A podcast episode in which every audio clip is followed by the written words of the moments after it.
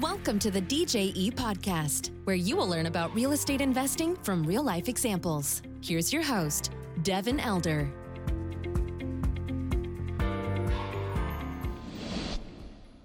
Hey, welcome to the show. Thanks for joining us today. My guest is my friend Jamie Gruber. He does a lot of things. He was an insurance executive in his corporate life, had a really good job that he opted to leave for entrepreneurship. So he's got a podcast, get the Tribe of Millionaires podcast, which we link to in the show notes here. Uh, check that out. He's also doing multifamily syndications as a member of Quantum Capital, and he talk about his we talk about his role on that team. Uh, I've mentioned before that I'm starting to explore more guests that are more entrepreneurial, not necessarily just multifamily operators like a lot of guests have been in our past.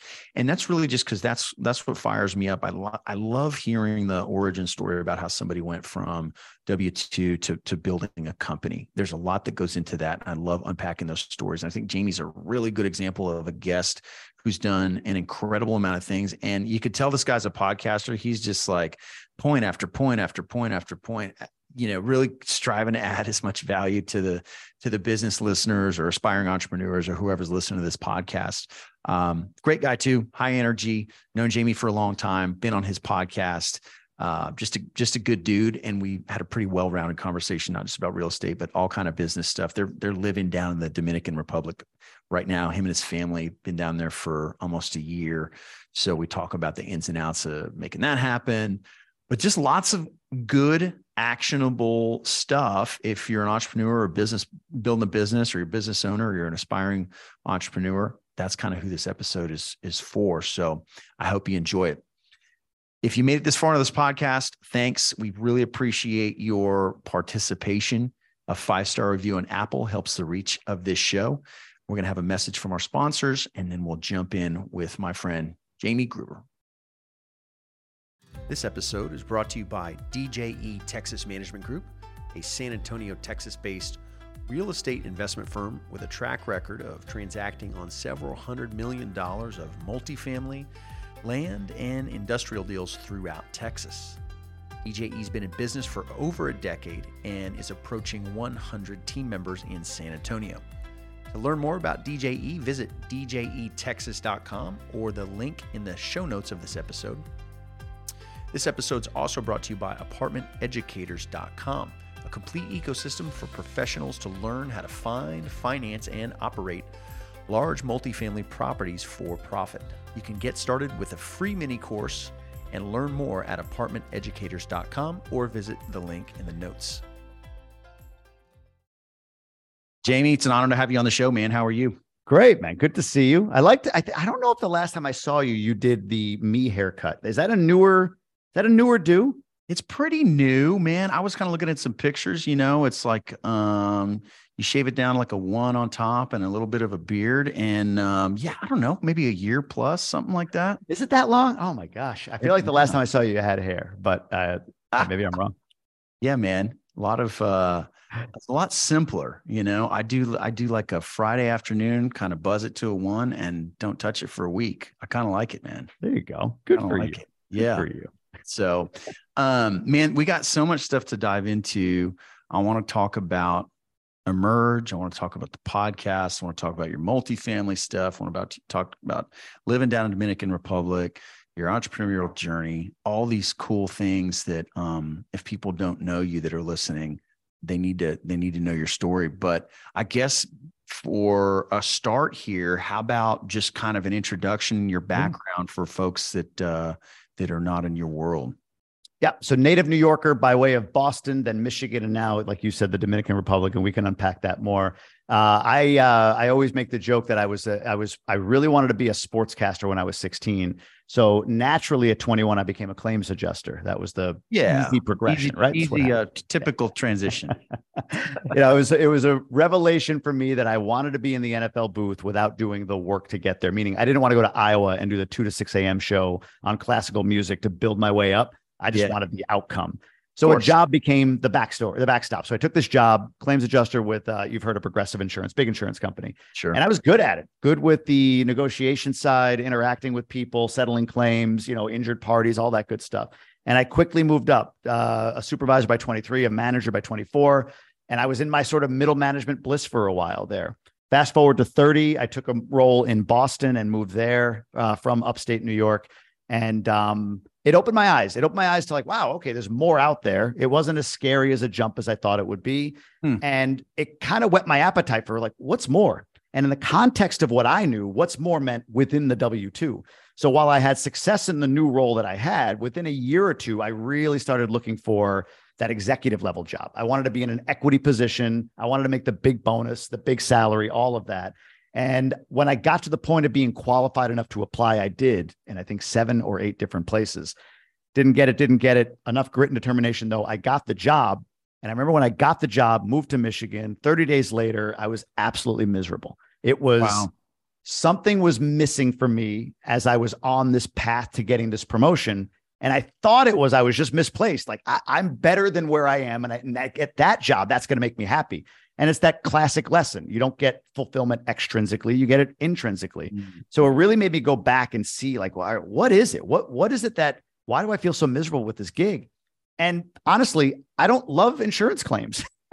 like it just wasn't for me. I found real estate, started listening to Bigger Pockets, standard story for many of us. Right. Bought a couple of duplexes, uh, bird them, and really started to find this idea that, wow, this might be a way that I could walk away. And mind you, wife doesn't work, two young kids, making, you know, three, 400 grand a year, equity, unvested equity, uh, restricted stock units that are going to go away if I leave this job. Yep. And after pretty a while, pretty compelling gravity around the W 2, right? Big time. I mean, big time. Yeah. It paid me well, but it sure. wasn't fulfilling. It wasn't for me. And I reached my breaking point in 2021. And thanks to real estate, which pivoted to, you know, this podcast and masterminds and some other businesses that we could talk about, I ended up quitting the job. And uh, a vision I had prior to leaving was to travel three, four months with my family anywhere we wanted. And about a year after I quit my job and realized, like, oh, I'm doing all right, we made that decision to move here to the Dominican Republic to execute on that vision. That's fantastic, man. Well, congratulations on getting the rocket ship out of the orbit, right? I think that's yeah. a, that's a lot of um, it's a lot of work. It's a lot of energy and time and emotion and, and risk. And so that's that's what I like to talk to on the podcast, man. Is people that made that jump and and gone for it. And so congratulations on that. Um, what what was the genesis of wanting to travel that much? That's that's uh, you know, you've got to set up a lot of things in order to make that happen. So what was that about for you guys? The genesis of wanting to was simply whenever I felt great I look back over the course of the prior five, six, eight, ten years, anytime I felt great or reflected on memories or looked at photos or whatever, they were all on vacation. They were all away. Not that yeah. I don't love my home or love where I'm from, but there was just I love getting expanded context. I always I always talk to people about this. Like I've ta- I've had conversations about moving here as an example to the Dominican. And I remember one guy in particular, I forget who he was, but I was talking to him He's from North Carolina. He's moved from like one city in North Carolina to like one other city in North Carolina. Like that's his context. So when I mentioned I live in Punta Cana, he's like, "Oh, I've been there. I'd never lived there." I'm like, "Okay, that's not a question. I don't. I, you know, it's a statement." The fact that he didn't ask the question to me speaks to the fact that his context is limited. Doesn't make me better or worse, but I've always enjoyed the idea of having expanded context because with expanded context, I could fit more content. So for talking to this guy or with talking to this guy, if I try to explain all of what the decision was and how living here is not what he thinks it is and everything else, I'm trying to fit all this content into a limited context. So travel for me is how I continue to expand my context. And it's very important to me to continue to grow my capability and capacity. And then it's on me to fill it with content. So that's the genesis of travel. As far as actually making the leap and making making the move to travel, it wasn't easy from a mindset perspective we we test ran a month twice. And thanks to GoBundance, actually, my, my, my accountability pod pushed me on this idea of, well, you said you're going to go away for a month and you haven't done it. So stop talking about it or do it. So I did it to South Florida first. And we are like, okay, we can we can do a month. Then we did the Dominican for a month. My wife's from here originally, so kind of a connection there. And we after being here for a you're there now. I'm there now. Yeah, yeah. So after we were here for a month last January, a year ago, year and a half ago from the time that we're recording, we said, let's just go do this for a year or whatever. So August of 2023, we moved But uh, I'm sorry, 2022 we moved. But leading up to that, I remember being coached on this because it was like, okay, what about school? What about where are we going to live? What about a car? What all these? What about taxes? Like all these things. And this coach was like, well, what's the next thing you need to do? Mm-hmm. I, like, I got to book the flight. He's like, just book the flight. And mm-hmm. once you do that, right, then the next thing will reveal itself. And it was like seeing all of these things lined up from right to left and trying to figure out where to go. And the moment I did the first natural thing of pick the flight, all these things that were right to left just sort of lined up behind it. It's like, okay, now we need a place to live. Well, let's Airbnb a spot for a bit before we lock into one place for the year. So we did six weeks in an Airbnb. Okay, now we need a car. Well, my wife's half brother has a little dealership here, and we taught him what a lease was, and we leased the car. They don't lease down here otherwise. Okay, now we need a school. Well, there's three options. So this is the one that best fits. And all of a sudden, it's like, I guess we just got to move now. so yeah. it was just taking that first step into the unknown. And then once you're in the unknown, the next thing happens. And I always teach this in Emerge. It's all the entrepreneurs I know that do anything. They're not ready, aim, fire people. They're ready, fire, aim. They they learn what to aim at after they fire and that's what I've sort of lived by, and that's how I I was able to make this move down here. I love it, and that's there's so many great lessons in that. But um, a mentor of mine said, "You're driving San Antonio to Houston. You're not waiting for all the lights to be green. Just you get in the car first. Yeah, it's going to be a journey. There's going to be stuff that happens, but you're certainly not waiting for green lights the whole way. You never get anywhere. I, I love that that lesson about it. Well, t- let's talk about emerge, and I want to make sure we kind of get into that. Um, so GoBundance, I've talked about on the show. It's a it's a group that you and I are part of. I've been a part of it since 2017. A lot of awesome entrepreneurs and their business owners. A lot of them happen to be in real estate, like you and I are. But um, I think over time it became apparent to the to the GoBundance um, team that maybe there was um, there's you know there's some financial requirements and stuff like that to be in GoBundance, but it seemed like there was a need for to expand that a little bit. So uh, how did that come about? How did you get involved with it? You know, walk us through that. Yeah, I I got so much value. Remember, I'm a W two guy, making a good buck. I'm kind of touching this real estate thing, thinking a little small duplexes thing. So I find this GoBundance thing. Join it.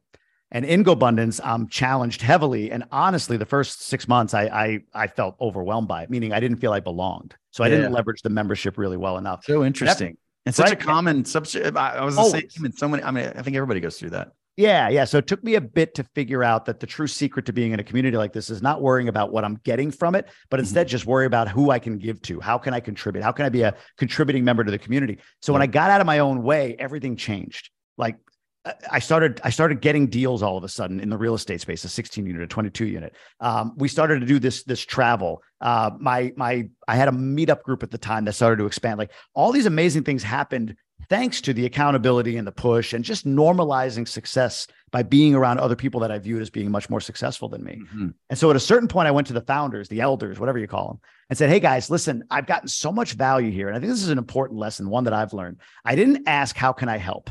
Because I don't like that question. I think yeah. that question puts too much of a burden on the person you're asking. Totally agree. But instead, I said, what is the number one project you guys have or the number one initiative you guys have for GoBundance? And I want to see if I can help with that. And they're like, well, funny you ask. We've got this idea for like a pre-millionaires version of, of GoBundance we we like this term emerge. That's kind of the the word we we don't know what to do with it, but we like like the emerge division. Do you want to take that on? And I'm a claims executive in an insurance company. I'm like, yeah, I'll build a mastermind. Why not? Right? Ready, fire, and not another natural transition for you here in your career. Exactly, exactly. So so yeah, so I I I I put together what I thought it would look like on paper. I went out and I found 30 people to pay a little money for something I hadn't even really developed yet. Uh, right. And we launched it uh, two years ago, two and a half years ago now uh, as a at the time like a course and then a community associated with it. And now we've settled in nicely to just being the emerge division of GoBundance. So there's emerge, elite, champion. That's kind of the the the, the hierarchy, if you will, zero to two million, two to 10 million, 10 million plus uh, are the three levels. And really, what it's about is I always say this like, we create whole life millionaires. We have over 50 people that have gone through Emerge and have joined GoBundance as millionaires. 50. Uh, that is so cool, man. I don't want to gloss by that, right? So you're taking somebody that has so you got a net worth requirement now of 2 million for GoBundance. You're taking as somebody that was not in that situation and you're taking 50 people into that situation. That's crazy, man. Incredible, right? And really it's it's not anything I'm doing per se. It's not like I'm teaching or whatever, but I've leveraged you. I've leveraged all these connections I've had, a, a skill I didn't realize had value. I, am a connector. Like, cool. That sounds nice. Doesn't everybody do that? But I didn't realize the value of that. Yesterday, I had an NBA player come in and go over his one sheet with the group. That's you so, know, so, so the, the, that the having the connections and bringing it to these folks, and they said it like I've never seen that many zeros on a page before, and it's just. But at the same time, I'm hearing you with the same struggles I have. You know, like you're a regular guy, and when you see a guy worth you know whatever tens or hundreds of millions of dollars, who also has pissing matches with his wife, just like you do, Right. It really normalizes that level of success and you can step your way into that. And that's what I think Emerge does for people. Yeah, I love it. Well, congratulations on building that. I th- it's it's um, awesome to hear stats like that about bringing people up through all of this. Um, so, how did you find the that first kind of group? Was that folks within your network? Was it related to the podcast or the book, or you know that that's starting something from scratch is always interesting. I always like to hear kind of origin stories on getting something off the ground. Where, where do those first group of folks come from? The group of folks for GoBundance Emerge. Yeah. Yeah, like these were people, members. Yeah, yeah. I don't think the I don't think I was on the podcast at that time. I yeah. think they were people that were uh, like associated with GoBundance members that were you know up and comers. The, the initial yeah. intent of Emerge or the thought was this is going to be your like 22 to 25 year old, you know, out of college, has a, a desire to kind of climb the ranks. And what we found instead was when I went to GoBundance members and said, Hey guys, do you have anybody that would be interested in being in something like this in your network? Our avatar is more like 28 to 38, 40 yeah. or 500,000 in net worth. They've done a little bit of something, but like they always say, what got you here won't get you there. And they've plateaued yeah. for themselves and their network around them has plateaued.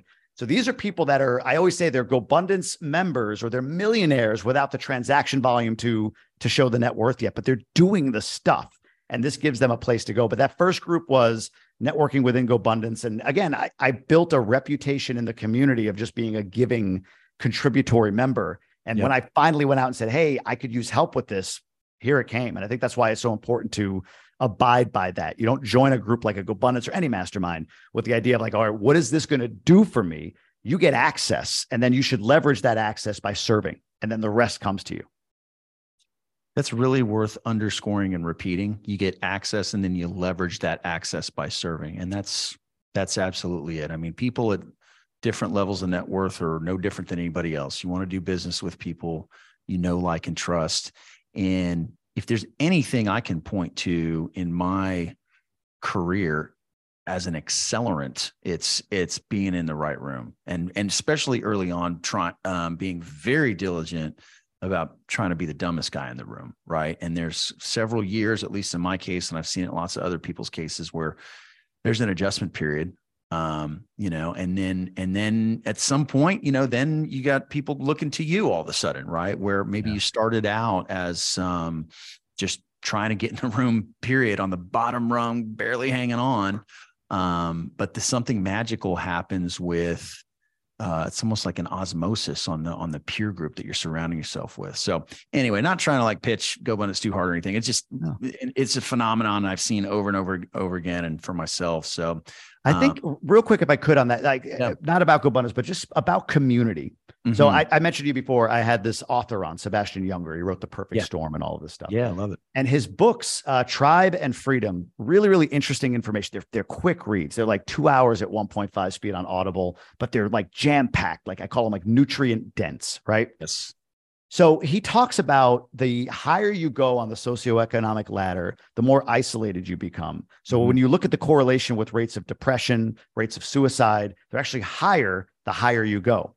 And he he he has found that there are three human needs. And whether you're there, like you've done amazing things. I've been able to watch your journey. It's incredible what you've done and how you're growing. But even if you're starting out and you and you've identified with or aligned with the idea of being a Devin, right? I'm going to be there one day. Then your mindset is already there. So it's the same thing whether you've hit that level socioeconomically or economically or you've mindset wise said I will be there one day. There's three needs. There's one, you have to be competent in the work you do. You have to feel like you're competent in the work you do. Two, you have to live authentically. So live by your own code. And then three, you need a community around you to support who you are. So those three elements to me, whether you're starting out and maybe especially when you've hit some level of success, those three elements, like you are going to end up being competent at what you do if you're hitting that level of success you want.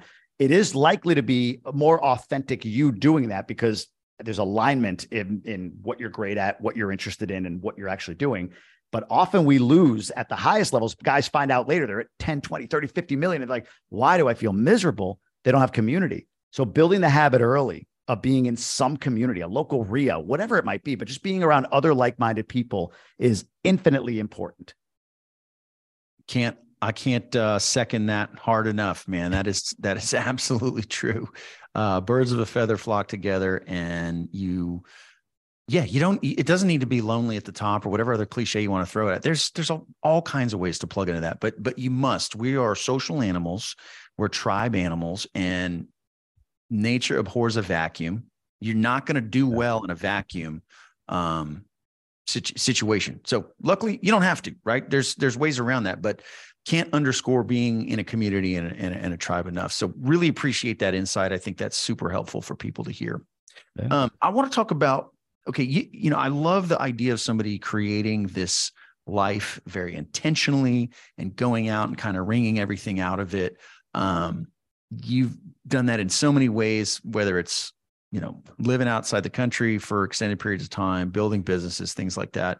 But what is your day, um, I guess what I really want to get to, you know, what's an ideal day or week look like for you now? And how did that transition go for you from, you know, W 2 job, really successful through a transition? Because I struggled that with that myself, right? And there's all kind of kind of hurdles you got to get through to get to a point where um, you're enjoying your your day, and ostensibly you've kind of set it up where you're you're doing things you enjoy and you're good at. But what was that journey like for you and and what does your day look like or you know a week maybe every day is not the same but what does an ideal kind of week look like for you now to today yeah the leaving my w2 i was shocked and i think i hear this from a lot of people i was shocked that i created a 40 50 60 hour vacuum and i was just as busy after i left my job so okay. that was a little bit that was interesting but yeah. what I've, what i've learned and unpacked from that and somebody uh, a friend of mine uh, told me he's like it took me like a year year and a half yeah. as an entrepreneur out of my job to like settle into some sort of routine that served me. Otherwise, I just kind of woke up,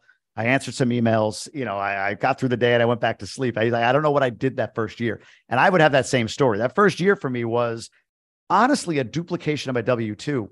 In my W 2, I'm a high level guy, but if I had to break it down, or if, if a if a UFO was watching me or an alien was watching me, they would just say, Yeah, you you reply to emails all day.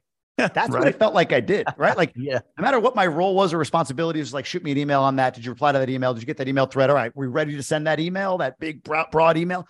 Everything was email. Right. So in the year after I left my job, I pretty much was in my email. It was just 20 years of conditioning that this must be what work is.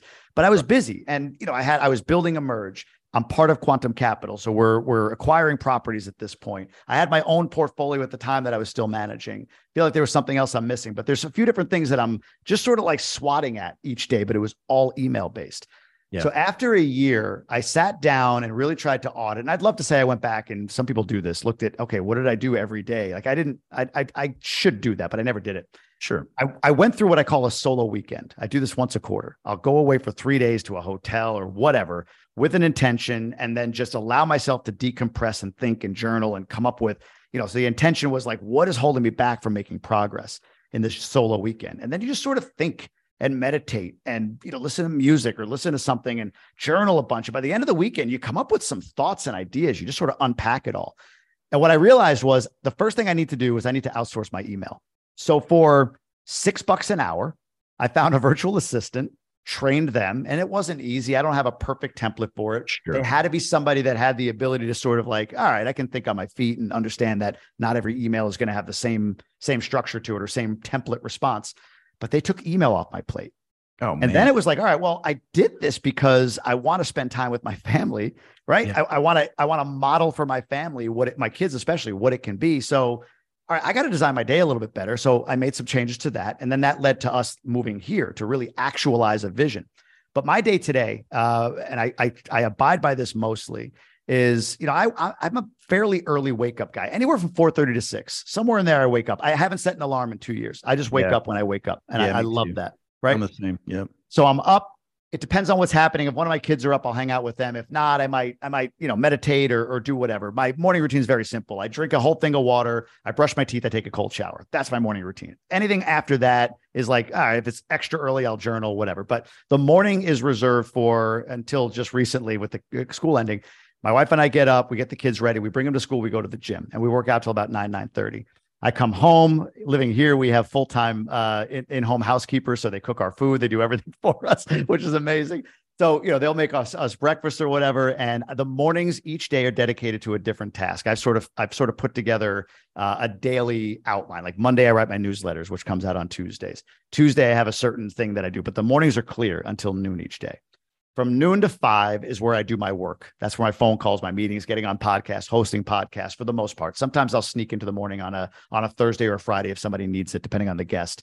But I really try to reserve until noon each day for whatever I want to do. It doesn't mean I won't take a phone call or won't make a phone call, but it's on my time. And then from noon to five, it's everyone else's time. And then evenings, I I, I crept into evenings a lot in the past and I've really limited that now. Every Wednesday night we have a date night. That's on the calendar. We have a sitter set up for that. Cool. Um, Tuesday nights I do one thing with Emerge at eight o'clock. We call it an accountability call. But beyond that, our evenings are are pretty free, and I don't have like a pattern to it. But my day by day is condensed. It's it's I get a lot of value out of the stuff that I do do, and I don't need to justify. And even when I think about my W two, like I didn't need eight hours. I didn't, but I needed to look busy for eight. I needed to wiggle the mouse so that my yep. teams stayed green. So whoever's monitoring or watching me knew that I was there. But yep. beyond that, I didn't need to do it. So my day now is like, well, I, I'm just as productive. I make just as much, if not more money by condensing my day to about four or five hours each day. So it's been an interesting shift and it'll shift again. Of course. Yeah. Thank you. That's a, um, a, lot there that's condensed, and I appreciate that. I want to dive in very specifically and tactically on the email because um, just selfishly, that's something I've kind of experimented with. And there's days where, hey, I'm going to be taking a free day or I'm going to be traveling or whatever. And I'll tell my assistant, just watch my email. You know, you see something come in that you can handle, handle it or have somebody in the team handle it or just star it, you know, and then if it's, if it's junk, filter through it. So when I come back to it, there's just a couple focus things for me to, to work on. Um, and, you know, right now my assistant's here in the, in the office and everything, but and I know you said you don't have a perfect plan, but uh, you know, how tactically are yeah. you handling email outsourcing today? Is it um, are you on Gmail? Is somebody going in there? Do they put it in different folders? I really kind of want to get down to the nitty gritty on that. Yeah, I am the least organized guy in the world. I'm that visionary, right? So yep, yep. I have a Hotmail account that I've had since 94 or nice. whatever. Still Classic. have it. And yeah. that's mine. That's mine. Okay. That's anything yeah. that I want to do like individually. I'll use that account. There's yep. a lot of spam in there. Uh, there had been a lot of spam in there. And then I've got different, I have two or three other email accounts that I have, uh, different G Suite for different businesses or whatever.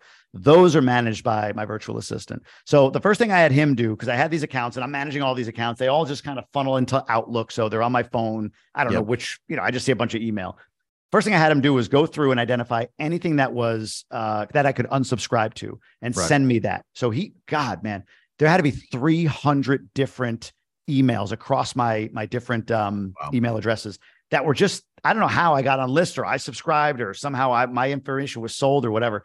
And I just went, he gave me check boxes and I went through and checked off the ones I wanted him not to unsubscribe from. That was easier. There's only like 10 or 15. Like, no, no, no keep these. I'm invested in that. I'm one of yours, honestly. I'm, I'm I have right. an LLC that's invested in DJE, so sure. keep that. But the rest of the stuff unsubscribe. So that helped a ton. And I probably need to do that again because it feels like it's it's crept up again. Like I don't, I've never been on this website. How did I get this? But that was number one. Number two was then going through the inboxes I wanted him to manage and just talking about with him, like, all right, this is what this is about. And the general response I would want to have on that is this. So for a while, I would have him write the response, leave it in draft. I would review it and say, no, change this, change that, or whatever. And like then he that. would send. Yeah. Okay. So that didn't take long. And again, I, I struck gold. I went through a, a, a site called virtualstaff.ph and. I found this assistant. His name is Mark. And he just displayed quickly for me. And I've had a few, but he was the one, the only one that didn't need a binary checklist. Like he, he mm. needs help. I'm not saying he's just completely sure. autonomous. Sure. He needs some help and he needs some guidance from time to time, but he'll WhatsApp me on anything that he's not sure of. And we've gotten to a really good place where he understands okay these are the types of emails that we get for the emerge uh, membership and this is how you can handle those these are the types of emails we get for quantum and this is how you can handle those and then there's enough stuff in the middle that he's unsure of and he just messages me like and he'll even he's gotten better with this he'll send me in whatsapp his reply here's what i'm going to say and i'll say perfect send it and that just gives him more momentum toward toward you know okay i can i can just autonomously do this I still look at my email. It's not like I never see it, but I just peek at it. Like, is there anything interesting in here? I'll scroll through. Like Bobby Kennedy Jr. Uh, his team just replied on potentially coming on the podcast, right? So on, I, I want to look at that email, right? Heck I want to see yeah, that email and, and, know if I can get him or whatever. We'll That's see what awesome. happens. Yeah, we'll see what happens. But but generally speaking, he does that. And and again, that's my Hotmail account. Like I use my Hotmail account for stuff that's only for me that he doesn't need to see anything right. personally financial or whatever. Sure. Yeah. But sure. there's, yeah, there's no, I don't, I, I didn't build a, a, a, giant template thing. I didn't build the folders. He did. Um, he showed me what he did. I'm like, well, how do you want to manage this inbox? And he decided, he's like, well, these are going to go here. Your responses to newsletters, they go there. This comes in, that goes there. So I've got all these inboxes or these uh, folders. If I wanted to check them, I could with the responses, the types of emails that come in. But overall, it, it was just probably four, five, six months of, hey, here's all of it. Let's let's carve off these easy 20% that are simple to respond to. They're they're they're a template. They're a you can you can just click po- uh, I'm sorry, copy, paste, send on these. And then we sort of crept in a little bit and crept in a little bit. And we're at a place where 85%, 80, 85% of the stuff that comes in, he can handle. The remainder he sends to me and that's just that's way less arduous than than opening up my inbox and uh, how do I reply to all of this, you know? And there's times I do. Like I'll see an email that he hasn't replied to yet, and I'll jump in and reply. I'll admit there's been a couple of times when I've replied as him for different reasons. nice. you know, it's like yeah. I don't want this person to know that I'm that I'm the one responding to them because I fear that they may feel like, oh, now I know how to get you. I, I know that sounds weird. So nope. I'll reply as him just to keep that arm's length. Ah, um, I like it. I like right? it. But yeah. but I I it went from all day email to I mean I check it a couple times a day and that's it. Okay, cool. That that was awesome. Thank you. That's exactly what I was looking for to kind of get really tactical and down to the details. And I, I, think kind of taking some mental notes here about some things I want to implement out of that. It's interesting that you say, and it's so true. I never thought about it this way. The aliens watching you, and they're like, I think this being's job is to do email. That from the from the outside looking in, that's what they do. Um, and what did what did that do for what did that do for your day? I mean, uh, tactically and for your headspace and things like that to to be able to give away most of that. My job is really the the best use of me, and I just I, and like you, I, I've been thinking a lot about purpose and all of that stuff. And I had outlined my purpose at one point uh, as being to inspire and motivate others to live their best life. Mm-hmm. And what I realized recently in uh, in another solo weekend, big fan of doing my solo weekends, is that's my mission, right? So my mission is to do that, to inspire and motivate others to live their best life. But my my purpose, and I took a lot of thought and an entire weekend of kind of dissecting this. I really enjoy, and that's why I wanted to be an NFL sportscaster. I really enjoy the art of communication. I feel like mm-hmm. I have a gift for it. Mm-hmm. Obviously, I speak a little fast sometimes. I should probably slow down. But I love seeing something and then explaining it to people in a way that's impactful to them. That's why I wanted to be a sportscaster. I didn't realize it was the wrong medium and i'm in the space today of being you know a, a mastermind leader a community leader a podcaster where i get to do exactly the same exact thing just in a different medium today. So when when the email cleared up and i had this solo weekend uh, i'm sorry well the email cleared up i had this solo weekend and it was like wow you know what my real purpose is? My real purpose is simply to be seen to be seen. It felt very egotistical to say that and then i felt okay. Like we all have egos if my ego is satisfied or satiated by by hey yeah i, I enjoy this. I like you know it, i guess to some extent i like hearing myself talk like we all do. But at the same time i've gotten a lot of feedback 50 people plus that the stuff that i do and put together and create and connect and all of that has helped them change their life. It's helped me fulfill my mission and, and for them to change their life to be inspired and motivated to live their best life. So being seen for me at scale is probably the best use of me so now, without the, the, the email being as burdensome, I go into creation and documentation. So my mornings, when I say each morning is something, one morning I do a bunch of copywriting, like on different different audiences that I want to make sure get a message from me that I've promised and have committed to these audiences because I really believe that you've got hard assets out there like real estate and businesses and the one hard asset people just understate the they don't understand is a true hard asset and maybe the most valuable one is an audience An audience will see you through when your real estate portfolio crashes. An audience will see you through when your business goes belly up. An audience will be there for you if you serve that audience and you're consistent with that audience. So I spend my mornings serving the audience. Like I said, I write my newsletter on Monday. I, I, chronicle, I call it Confessions of a Midlife Entrepreneur. I chronicle my journey every week as a guy in his 40s who quit a high paying job, like 80% of people want to do the highs, the lows, the shit I step in, whatever it is. It's all there every week. I just did the carnivore diet and I, I explained why and how I learned from the carnivore diet the power of focus in my businesses. That, you know, like that's the stuff I try to put together, highly valuable content for people. Uh, I do, I film videos, long form Tuesday mornings. I do shorts every day. I do all these different things to jo- document my journey. So, what it's allowed me to do is free up space to be seen. And I hope and think that by see, being seen, I feel fulfilled. Well, I know that happens, but that also people, uh, I, my, my mission is fulfilled, which is for people to be inspired and motivated to live their best life. Yeah, I love it. So much good stuff in there. Thank you. Um, and I think the proof's in the pudding, right? You talk about the con- the the impact from emerge and some yeah. real numbers there, and people that have gone on to the to the higher tiers. You talk about um, podcast and the and the reach of the podcast. So yeah, I don't think this stuff is theory at this point. This is this is proven.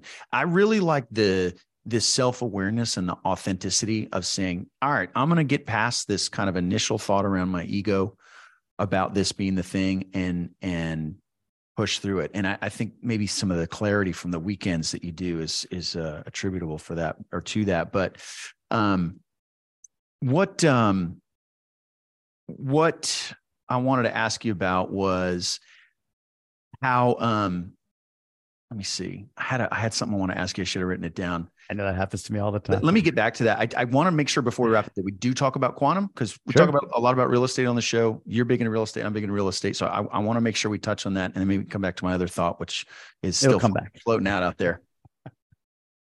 yeah. So Quantum Capital uh, is a multifamily acquisition company. Our niche is value add, BC class, older vintage multifamily in in uh, top tier markets. So we're we're we've been very active in Denver, specifically within a couple of neighborhoods within Denver that have have high demand, really really great. Uh, uh, I don't know uh, architecture, I guess, like beautiful neighborhoods, right?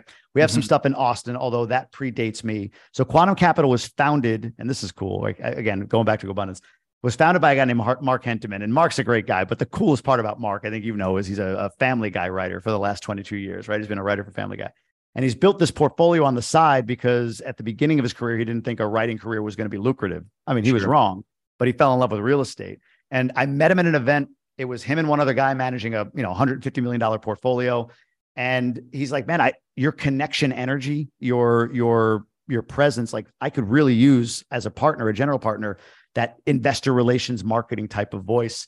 And for me, honestly, I hate operations. So the stuff I owned on my own, I had to acquire, operate, turn, you know, run the management team, do the asset management. I just, I don't want to do any of that, but I like the contact part of real estate. So when he offered this to me, it was like, wait a minute, I could be in real estate. I could be in real estate and the things that I love. And then the other part of it is, you know, everything I had done was around my vision to, uh, to live for three plus months anywhere in the world. I don't need to be on the ground. I'm not the asset guy, right? Nick is the asset guy. He's the guy that's on the ground in Denver and he's there making sure the management team is doing their job. So I yep. can do this from anywhere. So those variables in place maybe say, yeah, I'll partner up. And um, we've acquired uh, eight eight properties in the last 12 months or so. We just acquired one a couple of months ago, uh, a couple of weeks ago, I should say. And our last three deals were all creative and financing. We did a we did a 1031 TIC. She was the entirety of the $7 million raise because she had wow. sold a whole portfolio in, in, uh, in uh, California. So we did it as a JV with her as, as essentially the, um, uh, the entire, call it her an LP, but she's, you know, all the, um, yeah.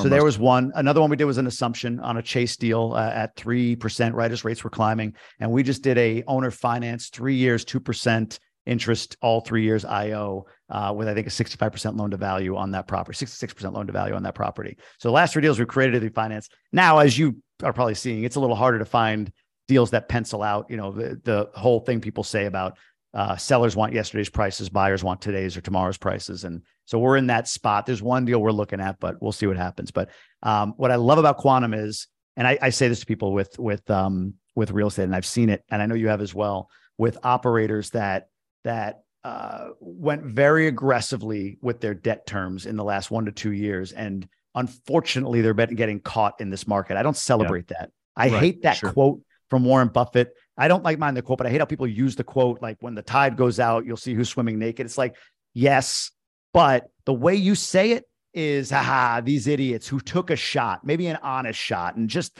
they didn't understand well enough, but they did it honestly. They weren't the Houston guy with 3,200 units or whatever. They did it honestly. So I hate that quote because it makes people who don't take action chastise those who took their shot and learned and lost, and they'll come back. I believe in that. But the point is, we are seeing that right now.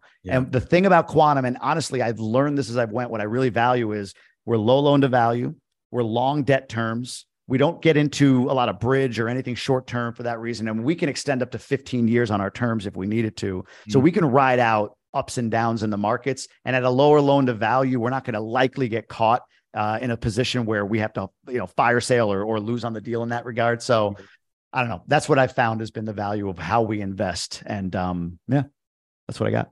I love it. I love it. Great overview. Um, yeah, I don't celebrate that stuff either. I, am a champion and an advocate for the entrepreneur. It's why I do this show, right? I want to talk to people that that went and did it. I want to talk to the man in the arena that is actually gone great, out and done great, it. Great, I love and, man of the arena. Yeah, yeah. I mean, everybody can talk about this stuff, and so few do.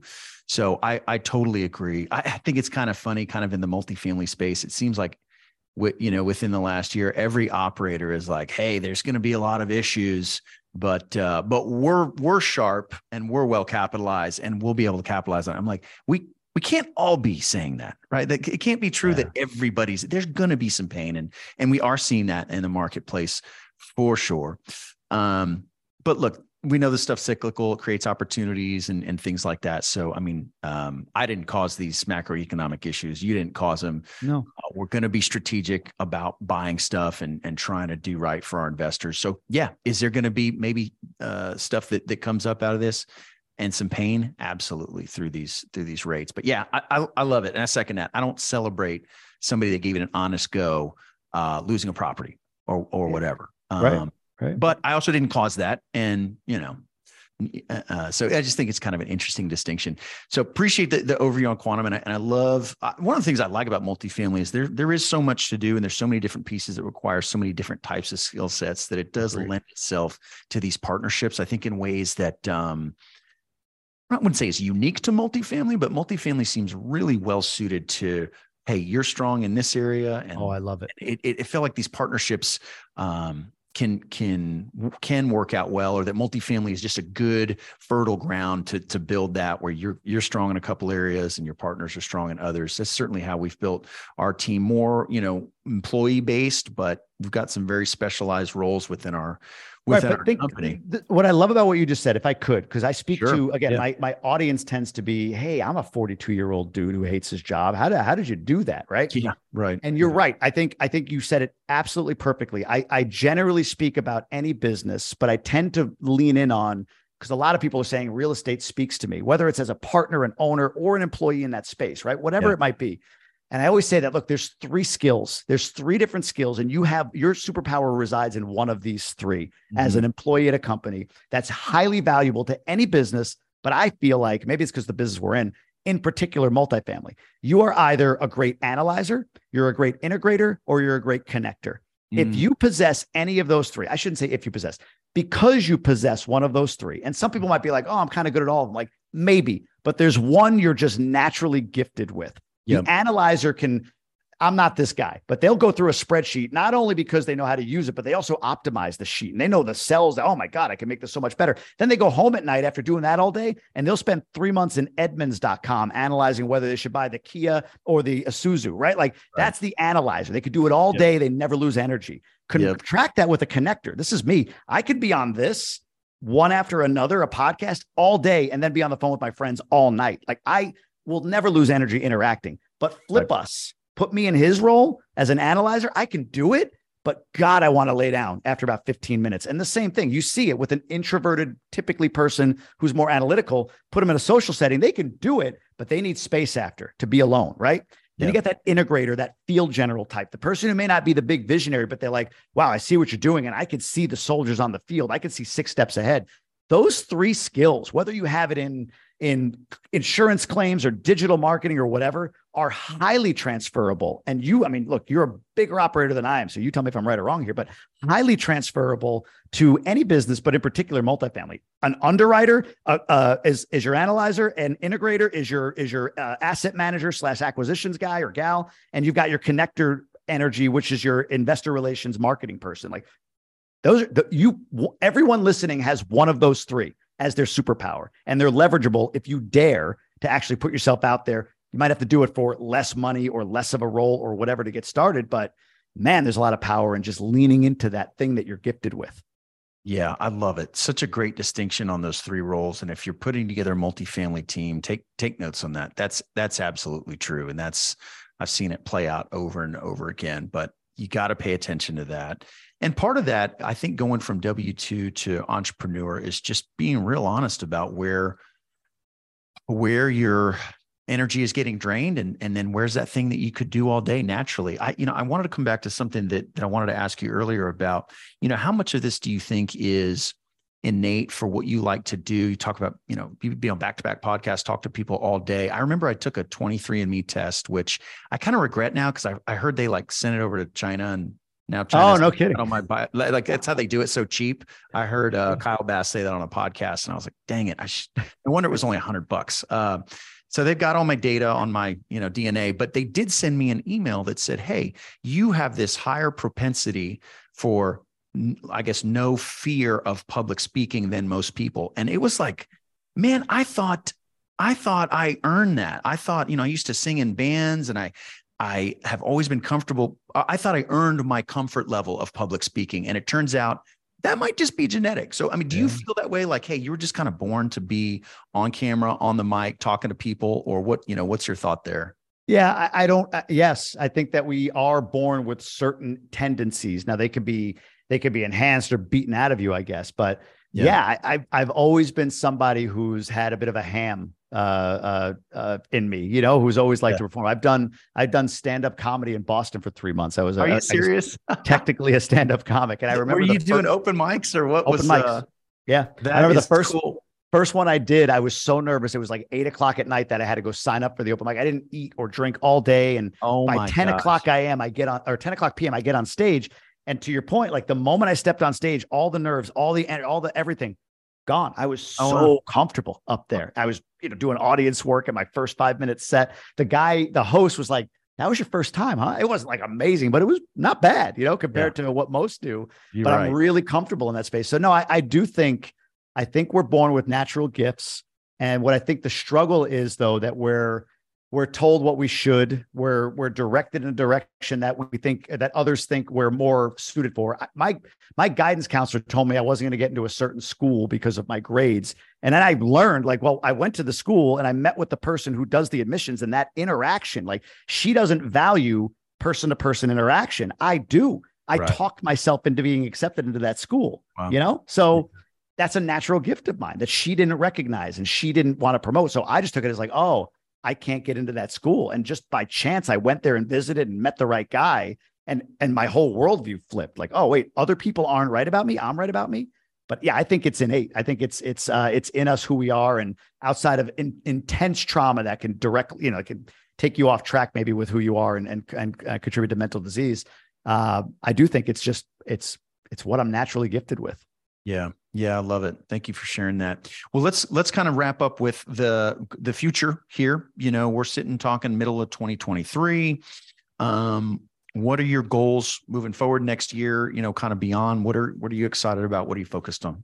The podcast for me is it's really become the medium for everything that I truly want. I just wow. my my five year my sorry my three year vision expires at the end of this year. And one of the things was supposed to be quitting my job, but I did that about two months after writing the vision. So, I, you know, the vision, a lot of it was realized. And then the stuff that wasn't realized, I don't know if you've had this experience. It's almost like, I don't even know why I wrote that in there, honestly, yeah, other than maybe right. just to, oh, this would be cool, but it wasn't something I was really committed to. Sure. But for the most part, I've, I've, I've completed the, the core of what my vision was. I mentioned about travel and leaving my job and all of that. So I just redrafted my new vision with some learning that all I need is an outcome statement. I don't need this long, big, huge thing. And the outcome statement I have, because of what I explained, My my my purpose in life is to be seen. My mission is to inspire and motivate others to live their best life. I believe the medium that I'm most attuned to and that I get the most value out of, and I think I give the most value through is podcasting. The guests I'm able to talk to, the information I'm able to download and share with others. It's a lot of fun for me. So my vision statement now is I want to build a, a, such an incredible, valuable media uh, platform that it's funny because it might happen now. Presidential candidates and high, high, uh, like you know, the New York Times best-selling authors. All these people are requesting to be on my platform. Now, I'm requesting. Cool, I'm requesting Bobby Kennedy. He's not asking for me, but sure, sure. I want to be in that place where you know, presidential candidate comes out or uh, an Atomic Habits type book comes out from uh, I can't remember his name, but he releases the next book. James Everyone Clear. wants to read it. What's his name? James Clear. James Clear.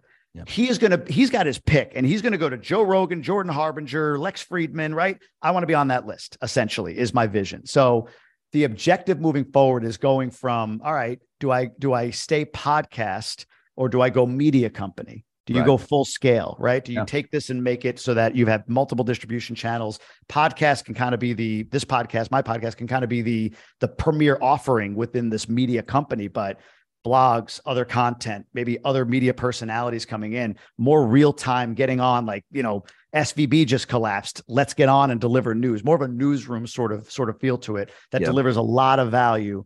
That's what I'm thinking the how is to achieve the vision. That's ex- so that's so exciting, man. Thank you for sharing that. I love it. Yeah. And, um, I, you you've got a strong supporter in me. I'm che- I'm cheering for you on the sidelines, man. Thank I, you. I freaking love it. I freaking love it. That means um, a lot. All right, man. Let's let's wrap it up there. This has been fantastic. I'm so glad we got a chance to connect. Um, somebody wants to learn more. I, where should we point it, man? We got so many different things. You got quantum, you got the podcast, you got you got uh GoBundance. You know, where where should we send people to if they want to know more about Jamie Gruber? Always love people listening and tuning into Tribe of Millionaires. That's my podcast. If you want to do more on the social side, at the Jamie Gruber on Instagram is the best spot in my link tree. You can get my newsletter and some other downloads and all of that. So Tribe of Millionaires podcast at the Jamie Gruber on Instagram. Those are the two best spots. Awesome. We'll link to that in the show notes. If you're listening, you can scroll through and, and click through that and, and, um, and get connected with Jamie. So, uh, man, thank you very much. Awesome to see you. Um, I think you're wrapping up your trip here this summer, right? Coming back stateside. So, so safe travels there and uh, awesome to connect. Wish you continued success, man. Appreciate you, man. Thanks for doing this. I appreciate being on. Awesome. We'll see you. Thank you for listening to the DJE podcast. For more information, please go to djetexas.com.